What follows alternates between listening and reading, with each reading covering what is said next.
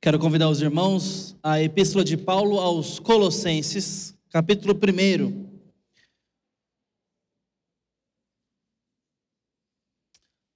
Colossenses, capítulo 1, versículos 21 a 23. Diz assim a palavra do Senhor: E a vós outros também, que outrora éreis estranhos e inimigos no entendimento pelas vossas obras malignas, agora, porém, vos reconciliou no corpo da sua carne, mediante a sua morte, para apresentar-vos perante ele santos, inculpáveis e irrepreensíveis, se é que permaneceis na fé, alicerçados e firmes, não vos deixando afastar da esperança do evangelho que ouviste e que foi pregado a toda criatura debaixo do céu, e do qual eu, Paulo, me tornei ministro. Amém. Essa é a palavra do Senhor. Vamos orar e buscar dependência do Senhor nesse sentido, irmãos. Ó Deus, nós estamos diante da Tua palavra e precisamos que o Senhor fale conosco nessa meditação, que a Tua palavra tenha toda a liberdade ao nos tratar, exortar, a iluminar nossa mente, nosso coração, para sermos tratados hoje aqui, no nome santo de Jesus. Assim como o Senhor intentou falar com os colossenses, fala conosco hoje e nos abençoe, no nome de Jesus. Amém.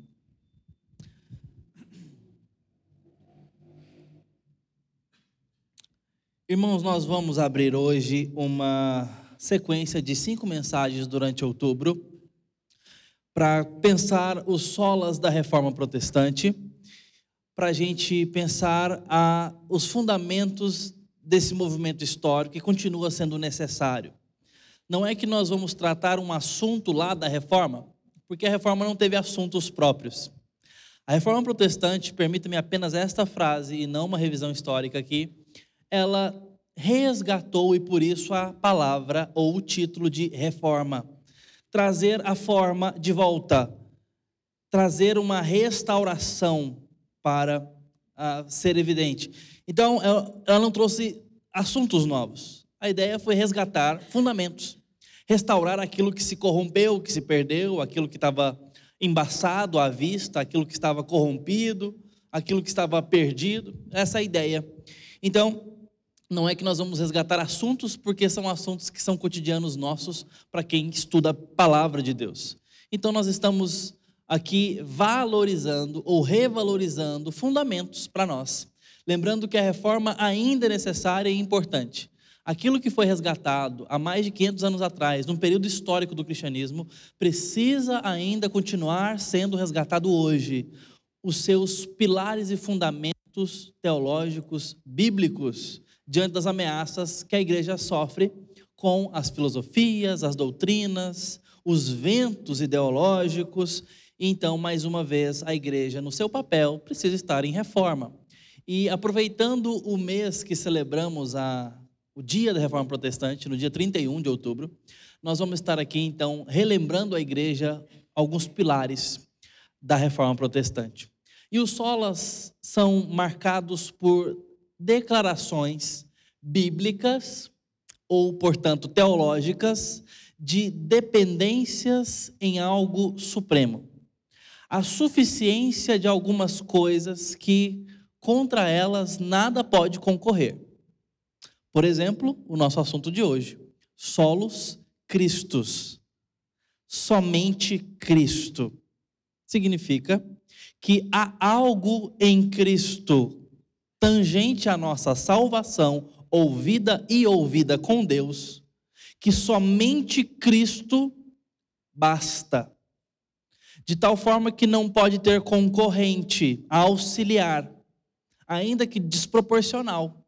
Mesmo que seja em menor importância, não tem nada para acrescentar na obra de Cristo, que não seja a própria obra de Cristo. Somente Cristo, Cristo basta. Cristo é suficiente naquilo que ele se propõe. E falando de Cristo, embora seja centro do universo, centro da existência, como a segunda carta aos Coríntios fala, por exemplo, bem como outras tantas passagens bíblicas, como que ele é, nele todas as coisas se convergem, ou seja, ele é o centro da existência, da realidade. Embora isso seja verdade, nós entendemos que biblicamente a Bíblia nos mostra a nossa salvação centrada em Cristo. Então, nesse sentido, a Reforma Protestante resgatou a teologia bíblica, e eu posso dizer até paulina, porque Paulo trata disso com muita clareza e argumentação, em Cristo, ou tão somente em Cristo Jesus. E nós vamos então hoje passar por esta afirmação de exclusividade de Cristo Jesus nos versos de Colossenses. Então, não é um tratado aqui teológico, sistemático, não. A gente vai tratar desse assunto nos versos de Colossenses, até porque o espaço de púlpito é um espaço para ouvirmos a palavra de Deus. Então, nós vamos meditar na palavra de Deus, tendo em vista a suficiência de Cristo Jesus para nós. E assim nós vamos seguir o mês de outubro, tá bom? Tendo alguns convidados aí para nos pastorear nesses assuntos também, que seja rico para a igreja, como eu espero que seja. Hoje, mediante batismo e ceia, o nosso tempo está um pouquinho menor, então vou tentar ser mais sucinto aqui, tá? Do que normalmente nós temos um espaço para tratar, para honrar o nosso horário. Irmãos, esta é uma epístola muito especial na tratativa de Paulo sobre Jesus Cristo. Mas antes de entrar nos versos, deixa-me contar uma história fictícia, que fala sobre um homem. É uma história, tá? Só para a gente ancorar aqui o nosso pé da análise. Um homem pobre, que por conta de uma dívida que ele tinha ali com o reino, um tempo medieval, ele contraiu uma dívida e por conta dos juros e por conta das penas, esse homem, embora fosse um homem de boa fama, ele acabou adquirindo ou contraindo uma dívida milionária, que começou muito pequenininha, mas ela foi escalonando pela falta de recurso, ela foi aumentando e aumentando. E vamos chegar então a uma cifra aqui, para fazer sentido, de 4 milhões de moedas. É como se fosse 4 milhões de reais, para a gente entender aqui. Bom, até para quem tem dinheiro, é muito dinheiro. Esse homem era pobre, então nós estamos falando de algo impossível de pagar. Esse homem, então, ele tinha que pagar essa dívida e não tinha a menor condição de pagá-la. O problema é que até na dura mão do governo ali, do rei, tinha uma pena capital para dívidas imensas como essa. Esse homem ia para a forca se não pagasse a dívida. Mas o rei deu um prazo e ele, não conseguindo pagar essa dívida, aquele dia chegou. E ele, então, foi levado à audiência para fazer ali, então, o último apelo para que ele pagasse a dívida ou pagasse com a vida, dando ali o seu pescoço para a forca. E já ali, amarrado, já algemado diante da audiência do rei, o carrasco estava ali, e pela comoção popular, as pessoas que o conheciam, então já estava muita gente ali ao redor para saber o que ia acontecer, se ele realmente ia parar na forca ou não. E, mais uma vez, foi perguntado se ele tinha, então, recurso para pagar a dívida. Uma comoção popular ali para ele responder se tenho, está guardado, vou buscar. Mas não, ele não tinha. E, então, a sentença estava ali. Ele tinha algumas horas para apresentar a quantia. E o tempo foi passando. O rei, vendo que a comoção popular existia, mas ainda sendo muito justo com a sua própria palavra, para honrar as leis do país, inclusive, ele mantém a pena, porém ele deu um perdão de 50% da dívida. Então esse homem imediatamente passou a agora dever apenas 2 milhões de moedas. 50% é muita coisa. Mas ainda está a um oceano de distância de pagar essa dívida. E todo mundo viu que o rei fez o que pôde. Mais do que aquilo, ele seria um rei fraco diante da sua própria sentença. Mas a rainha ainda tinha possibilidade de se movimentar e ela então levanta 50% daquilo que o rei deu. 1 milhão de moedas de perdão. De perdão não, ela doou 1 milhão em moedas para que a dívida fosse perdoada ali em 1 milhão. E ela então deu esse dinheiro e agora, uau! Apenas 1/4 da dívida total. Apenas 1 milhão de moedas de dívida. E a comoção do povo só aumentava, e mais pessoas foram chegando ali e se comovendo com ele, vendo que no alto escalão, pessoas se movimentaram, a corte se movimentou. Então agora os nobres entenderam, falta a nossa parte. E os ricos e os nobres do reino começaram a pegar das suas finanças mesmo, e eles mesmos começaram a levantar dinheiro e levantar moedas para poder pagar aquela dívida e ajudar ali.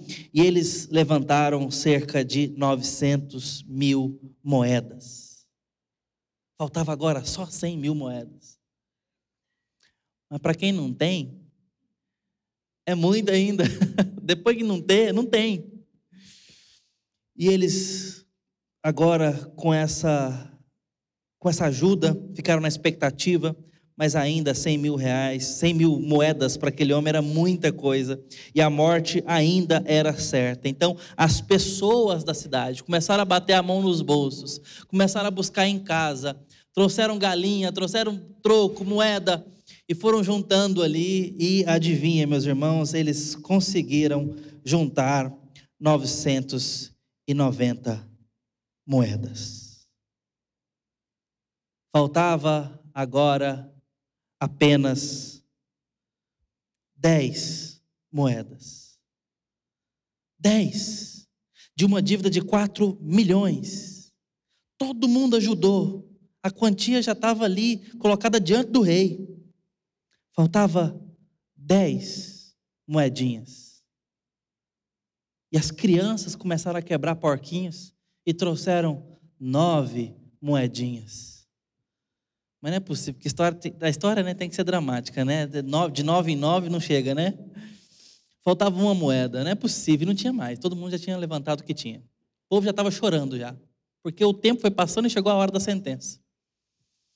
E o rei já estava comovido. O rei estava falando, e aí, não tem mais? Até olhando a expectativa, porque virou Copa do Mundo aquele negócio. Final de segundo turno no Brasil. E aí? Aí ele lá amarrado.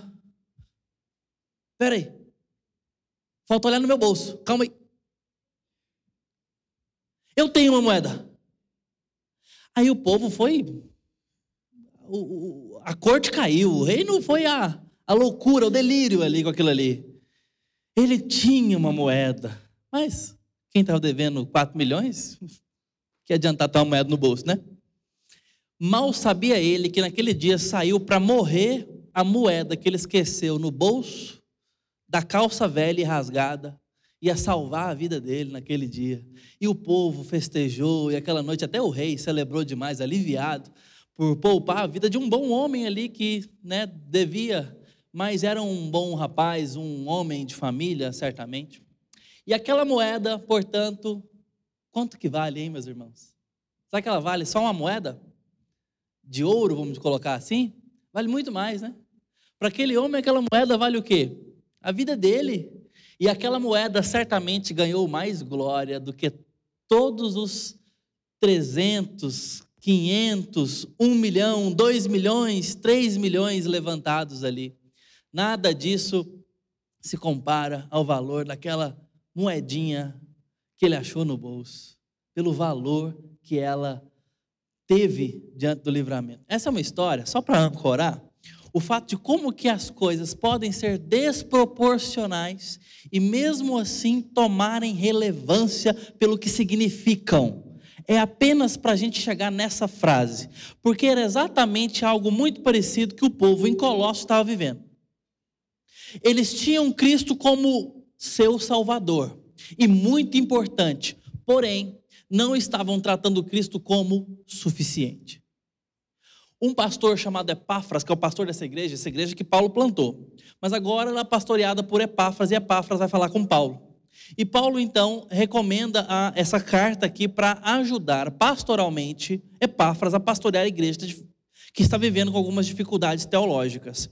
Esses irmãos, uma vez bem iniciados na fé cristã, agora estavam começando a flertar e namorar com outras doutrinas. Doutrinas essas que faziam com que eles começassem a tomar emprestado da teologia dos povos ou da filosofia dos povos algumas práticas e crendices, que por mais singelas e pequenas que fossem, concorriam com a suficiência de Cristo. Porque quando a gente fala por suficiência, é suficiente. Não pode colocar mais nada. E nem pode tirar nada. Esta é a radicalidade da doutrina da salvação em Cristo Jesus. Não pode colocar nem uma moedinha. Veja, Cristo faz 100%. Ou ele paga a nossa dívida de 4 milhões, é muito mais, só para a gente usar a história ainda de carona. Ou ele paga e perdoa a dívida, ou essa colaboração de uma, duas moedas, por mais insignificante que seja, por mais romântica que seja, põe a perder todo o trabalho de Cristo. Porque o trabalho de Cristo declara que ele nos deu vida estando nós mortos em nossos delitos e pecados. Isso aqui faz a gente remontar historicamente, bom, a um problema histórico. O problema histórico, além dele ser bíblico aqui em Colossenses, porque eles estavam vivendo algo parecido, eles estavam ali manchando a suficiência em Cristo com algumas práticas emprestadas aos povos. O problema histórico é o da Reforma Protestante. Quando Martinho Lutero, um monge católico que vai à porta da Catedral de Wittenberg e então coloca ali a declaração de 95 teses, ele não estava fazendo algo revolucionário. Você acha que lá naquela catedral tinha só as teses dele, como se ele tivesse inaugurado uma modalidade, estava um vândalo ali perfurando a porta da igreja? Aquilo ali era assim que era feito na época. Você chamava para audiência pública, para pensamento, para debate, para discussão, com teses afixadas publicamente em praça pública. Era uma forma de rede social, de publicação de teses, publicação de inconformidades ou de chamado às pessoas ao debate. Lutero talvez estivesse ali, inconformado como ele estava, chamando as pessoas à reflexão, chamando a igreja à reflexão. Ele nem pressupunha que a igreja fosse outra igreja, que ela fosse transformada em outra. Ele queria que ela pensasse e corrigisse alguns pontos. E grande parte das teses, das 95 teses ali, foca, por exemplo, na prática da indulgência, que era pagamento financeiro para alívio de pena. E para a gente fazer uma justiça com a teologia católica nesse sentido, a indulgência, que era essa prática comercial, ela não visava suplantar a salvação em Cristo Jesus. Nessa época, se anunciava, vindo da doutrina católica, a salvação em Cristo Jesus. Inclusive, pesado para a doutrina, é algo precioso no core da doutrina católica, a salvação em Cristo Jesus. No entanto, a indulgência não visava, embora não visasse concorrer com a salvação eterna que Cristo dá, ela se direcionava à pena temporal, ou o alívio das penas da história, do dia a dia, para que Deus suavizasse a mão no nosso dia a dia. Então, eu tenho uma vida de pecado, eu tô aí, passei uma semana mais suja com relação à lei de Deus, então eu posso ter uma segunda semana difícil, porque Deus pode pesar a mão.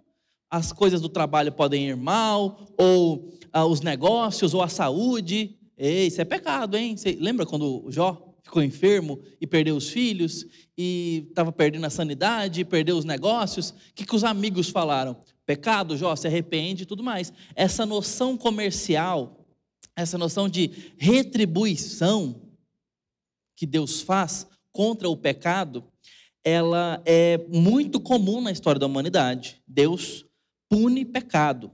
Isso é verdade, Deus pune pecado, tanto é que um mar de fogo inexaurível foi aceso por Deus para punir o pecado e o mal. É verdade que Deus trata o pecado sem nenhuma complacência, a não ser em Cristo Jesus, onde ele absolve 100% o pecador.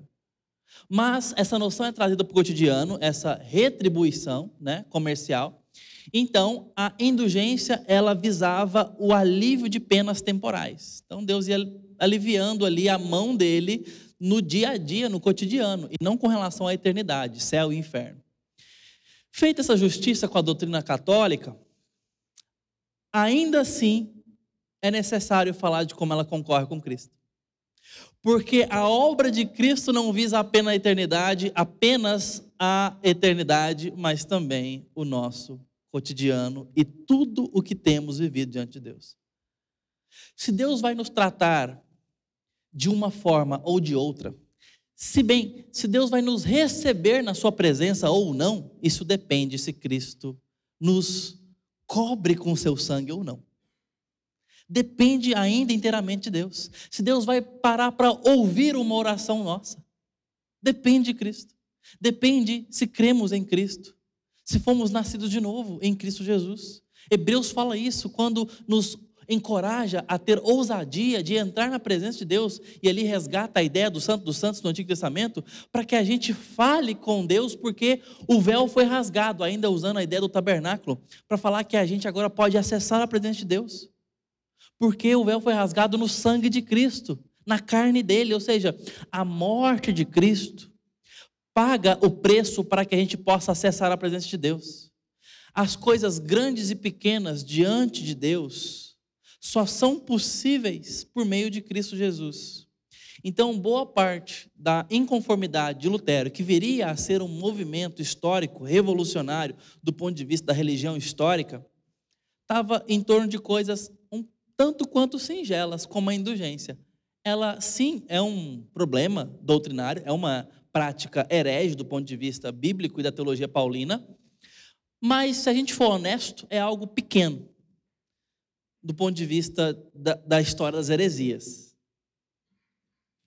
Mas mesmo assim, se nós formos levar a sério a suficiência de Cristo, mesmo algo pequeno como uma moeda que colabora com uma dívida tão imensa, ganha significado, porque o mérito está na participação. Se nós participamos da obra de Cristo para perdoar os nossos pecados, se nós damos apenas uma ajudinha que seja de uma moeda, a glória também é nossa. Aquela parte era nossa e nós fizemos ela. E Cristo não dividiu essa glória conosco. A obra é 100% dele para a nossa salvação. Então nós não cooperamos de forma pequena e muito menos grande ou expressiva com a obra de Cristo. E esse, como eu disse, era um problema que Colossos estava vivendo. Eles estavam ali buscando outras práticas para colaborar na espiritualidade deles. Eles tinham Cristo como importante, como seu Deus, como seu Senhor, como alvo da fé deles, só que eles pegaram emprestados outras práticas que concorriam com auxílios que só Cristo dava. Então eles criam em Cristo, mas tinha ali também uma sementinha de romã na carteira. Eles criam em Cristo, mas saíam às vezes na segunda-feira para trabalhar como se tudo dependesse do esforço dos seus braços. Eles criam em Cristo Jesus, mas também tinham adereços, crenças, muletas para concorrer com Cristo. E isso, gente, é um problema que eu preciso trazer imediatamente para agora. Porque toda vez que nós temos concorrentes de Cristo Jesus, quando eu acho que a minha performance, a minha habilidade espiritual, o quanto eu estou servindo, o quanto eu estou fazendo, o quanto que eu estou me investindo no reino, que isso contribui para a minha presença diante de Jesus, contribui para a minha salvação, eu estou dizendo que Cristo não fez o suficiente. Eu preciso colocar as coisas no devido lugar. Paulo vai ser aquele que vai dizer para a gente desenvolver a nossa salvação. Paulo é aquele que vai dizer que nós devemos crer em Cristo e andar nas obras dele e nas boas obras que ele preparou de antemão para nós, quando ele fala e instrui aos moradores de Éfeso. Mas ele está falando sobre desempenho de salvos em obediência. Como nós andamos agora que somos salvos? Mas jamais para que nós procuremos conquistar a salvação como algo que nós podemos alcançar, como algo que é possível eu fazer, laborar e alcançar. Não, não é possível. Apenas Cristo pode conquistar e dar. É isso que ele fez. A minha performance ante Deus ou é como morto ou é como salvo. Não tem outra possibilidade. E como salvo, eu ando uma vida de adoração, eu ando com pernas de adoração, eu ando com pernas de dependência, eu ando com pernas de discípulo, mas não de alguém que está cooperando com algo que é só de Cristo Jesus. Nesse sentido, a gente chega ao verso 20. E o verso 20 diz para nós o seguinte: havendo feito a paz pelo sangue na sua cruz, por meio dele reconciliaste consigo mesmo todas as coisas, quer sobre a terra, quer sobre os céus. Esta é a forma que nós olhamos para a obra de Cristo, não apenas como autor suficiente da nossa salvação, mas como autor da redenção cósmica do universo. E entender isso vai nos ajudar a entender como que a gente depende dele na nossa salvação particular, mas não só o que me envolve, mas envolve toda a realidade. As coisas sobre a terra e as coisas dos céus. Paulo está usando essa expressão aqui para nos falar sobre a totalidade. Que a redenção em Cristo Jesus, a obra dele, envolve tudo que existe. Isso aqui é tão radical que vai fazer com que a gente olhe para as coisas da vida e submeta elas a Cristo Jesus, como Cristo sendo o Senhor de todas as coisas. E se ele é Senhor de todas as coisas devem prestar contas a quem? A Cristo Jesus. Isso é tão radical que faz com que a nossa forma de ver o mundo seja tocada. Porque agora o meu trabalho, ele tem que ser submetido ao senhorio de Cristo. E submeter ao senhorio de Cristo não é agradecer ele porque eu tenho emprego. A nossa gratidão é parte da nossa dependência. Mas envolve muito mais do que isso. É uma sujeição. Quando eu submeto a Cristo o meu trabalho, por exemplo, eu estou dizendo que Cristo é Senhor do meu trabalho. Se ele é Senhor, quem é que manda, no final das contas? Quem é que diz sobre a minha postura de trabalho? Quem é que diz se eu devo ou não trabalhar? Quem é que diz se eu devo ter este emprego ou outro? Quem é que diz sobre a quantidade de trabalho que eu tenho que exercer? Quem é que fala sobre o meu descanso? Quem é que fala sobre a minha adoração no meu trabalho? Quem é que diz sobre o meu dinheiro, que é o fruto do trabalho? Quem é que manda no fruto do trabalho que Deus deu? Se Jesus é Senhor, ele é que manda. E como é que eu sei sobre o que é a vontade dele como Senhor? Quando eu vejo Cristo lidando com a sua igreja.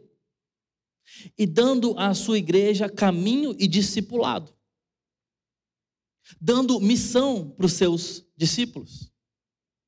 Logo, o meu trabalho, ele é missionário. Ainda que seja como candidato político, ainda que seja no balcão de uma loja, ainda que seja atrás de um telefone, ainda que seja com um terno e gravata no fórum, ainda que seja na praça pública atrás de um carrinho de pipoca, ainda que seja na carreira como um professor, como um encanador, como qualquer que seja a provisão justa e digna diante de Deus.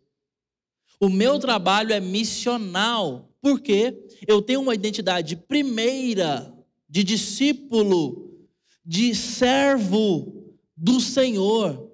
A minha vida não me pertence, a minha vida pertence a Ele, Ele me deu a vida. Agora eu vivo para Ele. Então, a obra da minha mão, a minha carreira e o meu trabalho tem que honrar a Cristo como sendo o centro dele. Assim que Jesus, então, é Senhor do meu trabalho. Poderíamos avaliar outras esferas, como, por exemplo, o matrimônio. A nossa vida matrimonial, o meu casamento, diz respeito a Cristo. Sendo, inclusive, de Cristo, tendo em Cristo o modelo dele com a igreja. O meu casamento é sombra disso, é reflexo disso. Os nossos laços matrimoniais dizem respeito ao que Cristo faz com a igreja numa realidade maior. O casamento é uma realidade menor disso.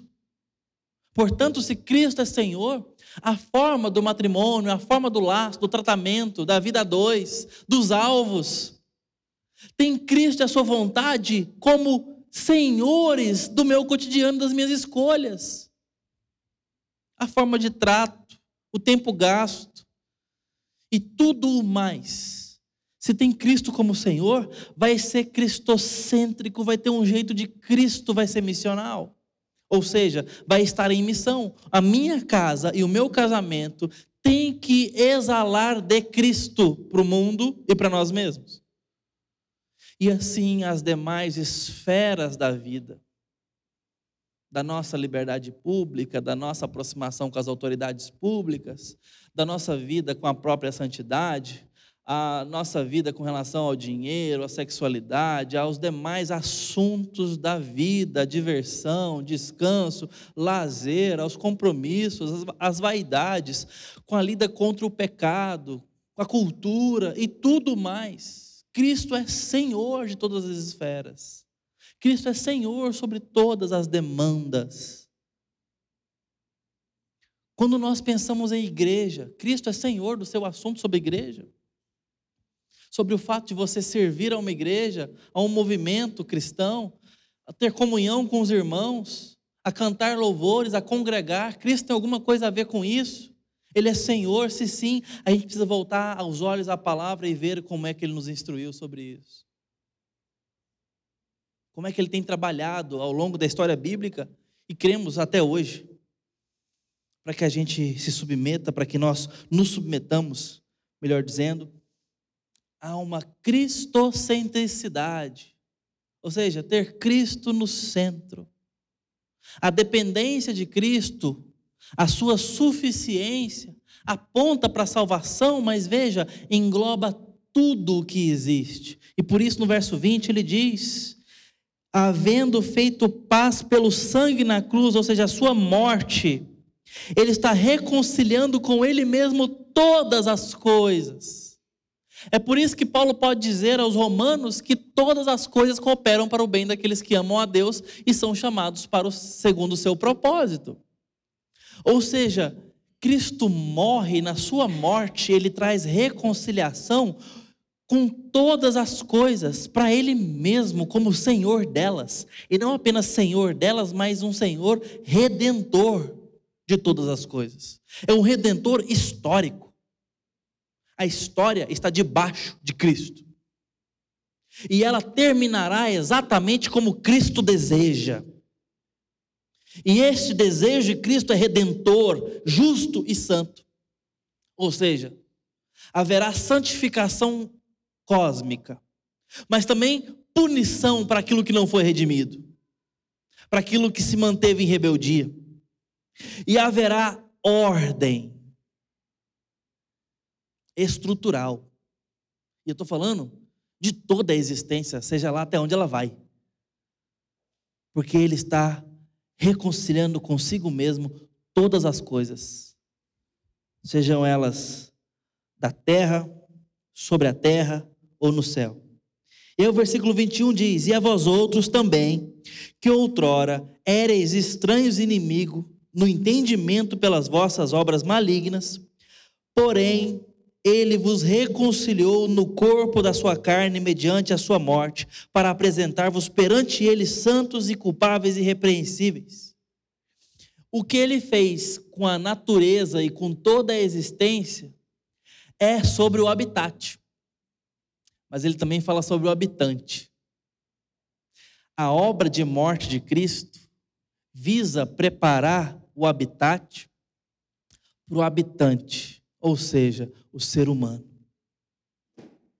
Ele está preparando a nova criação, o novo céu e a nova terra, para que o ser humano possa ter definitivamente comunhão santa com o Criador. E é por isso que ele está preparando a sua noiva, Efésios capítulo 5 e 6, ele entra sobre a vida no Espírito Santo, Paulo falando sobre isso, e quando ele chega para ilustrar esses exemplos da vida cheia do Espírito Santo, ele fala de como que o marido e a mulher deveriam viver um com o outro, no temor de Cristo, e que o marido deveria aprender com Cristo sobre o amor à esposa. E ele começa então a falar sobre como que Cristo lida com a noiva.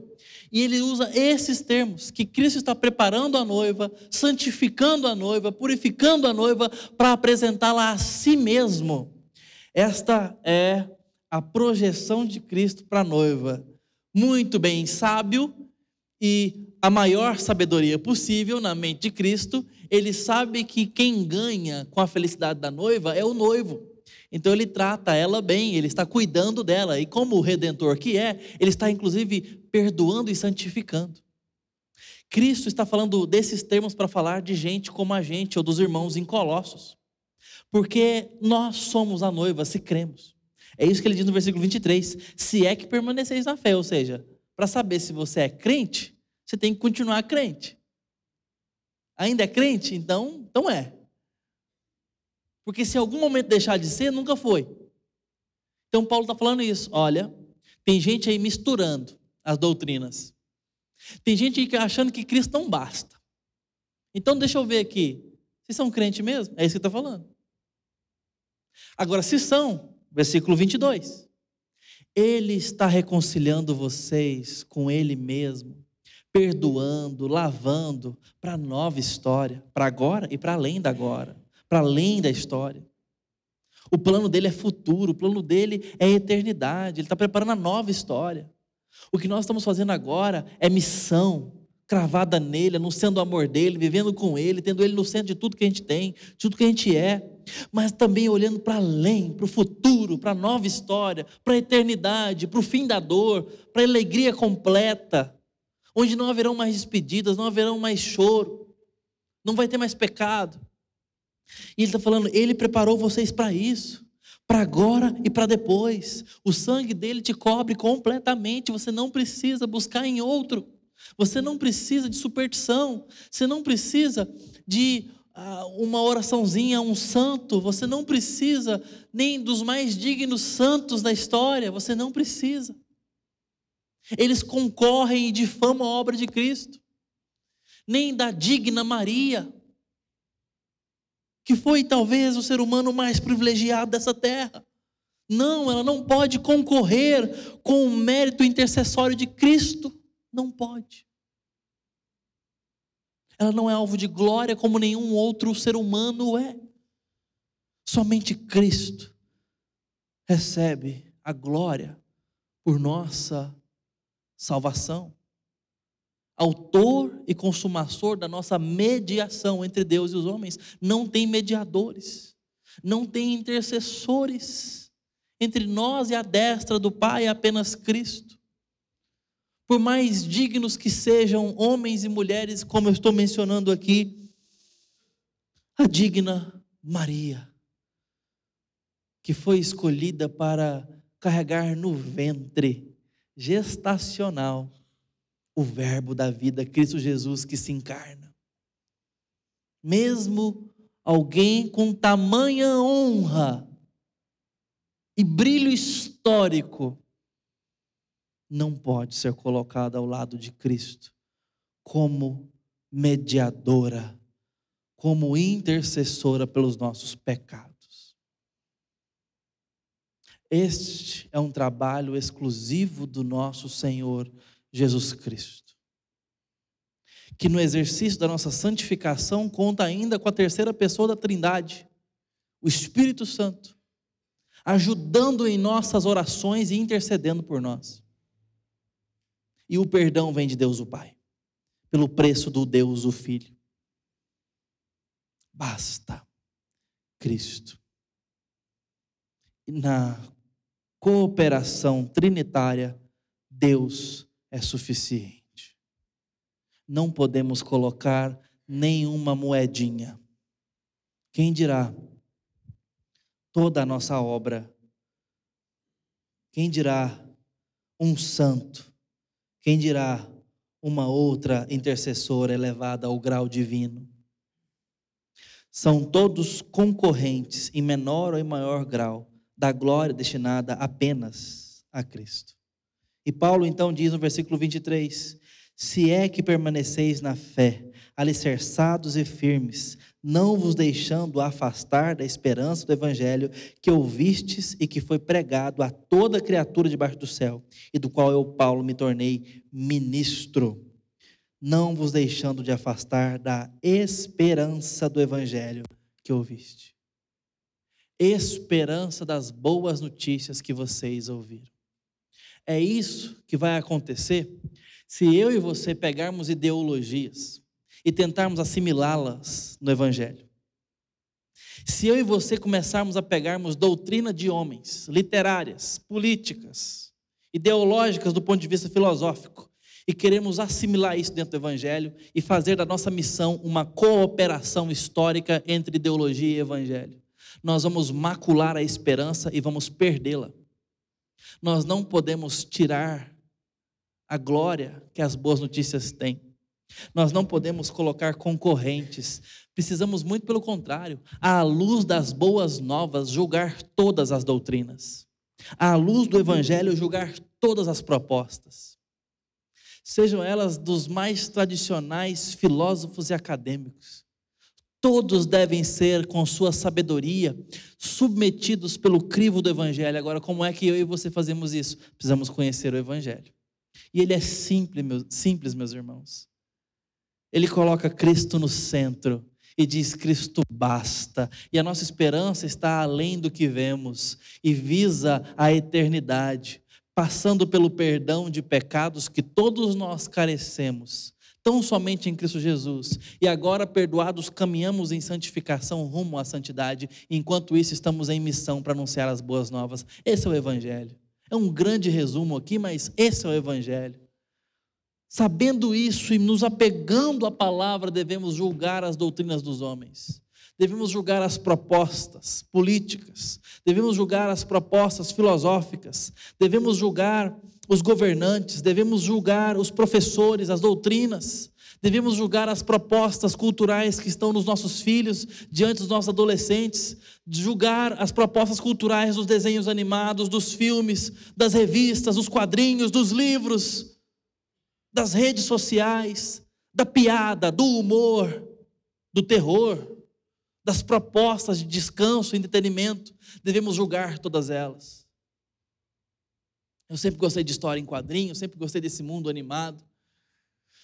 E essa semana eu tive a oportunidade de pegar bastante quadrinhos que eu tinha, bastante mesmo, e levei lá no centro, na Rua 4 e também ali na Goiás, né? Tem bastante sebo ali. Fui vender um monte de quadrinhos ali, e na hora ali de vender uma coleção até significativa, folheando alguns até não lidos, e eu vendo como que, se hoje nós reclamamos dos estúdios Marvel por conta das suas ideologias politizadas, querendo colocar ideologia ali de gênero, colocando propostas sexistas e tudo mais, hoje está bem contaminado, as agendas, os roteiristas e tudo mais. Você não consegue ver hoje um desenho animado ou um filme de herói sem que uma carga de ideologia política esteja ali tomando frente de um enredo que poderia ser apenas heróico.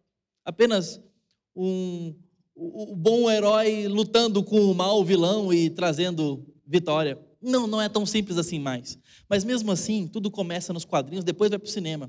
Passando o olho em algumas coisas, eu falei: olha, quer saber? Se eu não quero para o meu filho esse tipo de enredo, não preciso ter, não. Então me desfiz de muita coisa, mas estava ali passando o olho de muita coisa.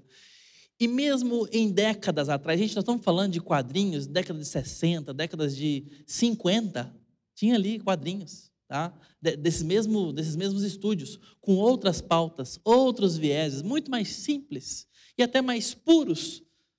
Mas mesmo assim, passando pelo passar do tempo ali, vendo, falei: não colabora. Não quero essa ancoragem de referência para o meu filho.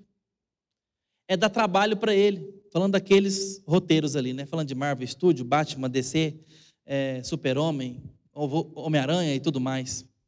Esses estúdios aí. A gente hoje tem uma tarefa árdua de colocar os óculos do Evangelho para ler até a diversão. Com crivo. Precisamos, meus irmãos. Agora, quanto mais e muito mais as propostas pedagógicas nas escolas. Quanto mais as propostas teológicas das igrejas. Meus irmãos, nós precisamos passar tudo pelo crivo do Evangelho. É a igreja reformada sempre se reformando, Precisamos o tempo inteiro fazer esse exercício de voltar aos fundamentos. Não se desprenda do conhecimento bíblico. Não se desprenda da orientação daqueles que estão te instruindo na palavra. Não se desprenda de boa leitura bíblica, do seu tempo devocional. Você precisa de musculatura, você precisa de lentes limpas pelo Evangelho, para poder olhar para a vida que nos cerca e trazê-la à dependência de Cristo. Ver Cristo no centro de todas as coisas, seja do desenho animado, seja da proposta pedagógica que tem a faculdade que você cursa, ou que os seus filhos irão estudar ou estão cursando. Nós precisamos de olhos atentos para poder dar razão à nossa fé e não nos desapegarmos da esperança do Evangelho e permanecer na fé, permanecer crendo. Não é porque é pastor que tudo que fala presta. Precisamos cravar pelo Evangelho as palavras dos líderes religiosos, dos pastores, dos conselheiros. Não é porque é um pastor famoso da internet que tudo que fala funciona e é bíblico. Bíblia, crivo. A igreja precisa desses óculos e graças a Deus, Deus não nos poupou. Deus nos deu. A doutrina que fala da suficiência de Cristo, portanto, é uma suficiência de Cristo para a salvação, sim, mas muito além da salvação. Cristo como centro de toda a nossa vida, aqui e para depois. Louvado seja Ele porque se entregou por nós. E encorajada seja a igreja para viver a vida do dia a dia, exercitando a sua fé tão somente em Cristo Jesus. E julgando todas as coisas debaixo de Cristo Jesus. Que Cristo e o seu senhorio domine sobre a mente dessa congregação, minha e nós como povo de Deus. O nome santo dele. Amém. Vamos orar e falar com ele. Ó Deus bendito, louvado seja o Senhor por causa de Cristo Jesus. Dependendo dele, somente dele, a nossa salvação e vida. Nós queremos anunciar que somos do Senhor, somos servos do Senhor, rebanhos do Senhor. Ajuda-nos, ó Deus, portanto, a te adorar de uma forma que te adore e a viver nossas vidas e agendas de uma forma que te honre e expresse do Senhor. Não nos deixe colocar outras prioridades acima do nome do Senhor e da missão que o Senhor nos deu. Nos ajude a viver expressando a dependência que temos em Cristo Jesus. Amém.